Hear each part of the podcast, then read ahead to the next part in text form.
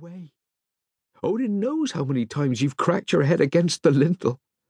I know, said her father. I'm like one of those clumsy great frost giants I'm always telling you about. And over there, see? Just by that knoll, that's where your uncle. Eskil! exclaimed Solveig. Your mother's best brother. One man cut him down, and another hacked off his right leg.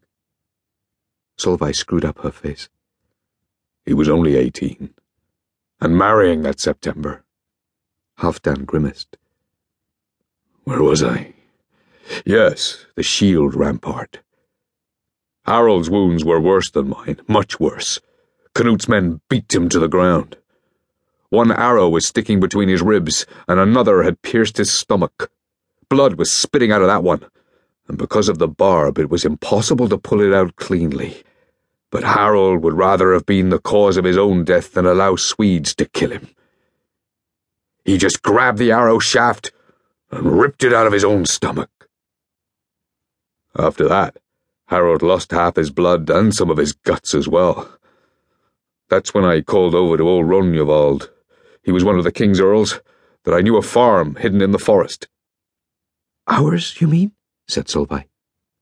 Her father nodded. A safe house. Solveig shook her golden hair and stared in admiration at her father. You'd have done the same, Solver. I don't know quite how. Rognvald's white-haired and me with my severed hamstring. But we half carried Harald, half dragged him. My father frowned. I can't remember much about it except how much it mattered. More than anything, that and the pain. I remember, Solveig said. Well, I half remember. You and Asta arguing because she didn't want Harald in the house. She was afraid for Kalf and Bluba. Afraid, Solveig exclaimed scornfully. I remember that saying you told me. Yes, said Halfdan. Fearlessness is better than a faint heart for anyone who puts their nose out of doors. The length of my life and the day of my death were fated long ago. That's right, said Solveig. She was afraid for you too, Solveig. Solveig sniffed.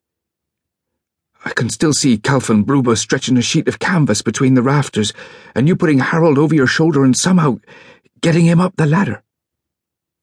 Oh, Earl Rognvald only stayed for one night, Halfdan went on. He said he'd never be safe, not in Norway. He kissed Harald's forehead. It was so pale and cold.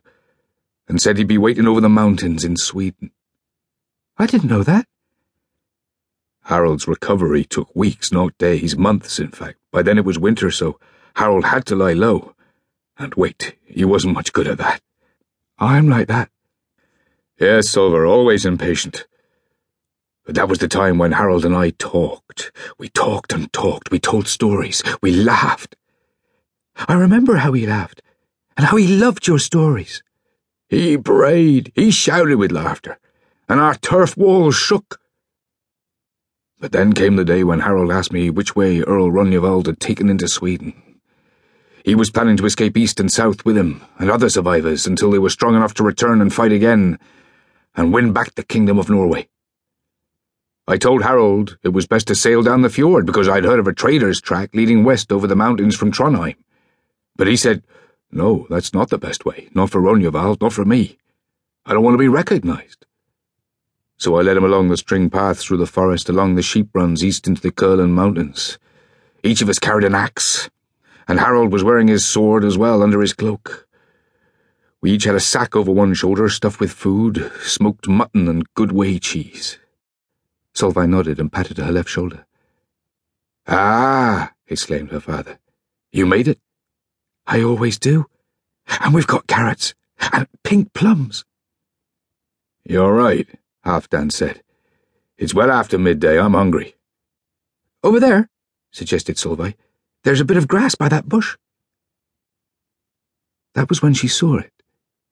It was jammed inside the twisted bush, and at first she thought it was a piece of canvas, then a wedge of pinewood.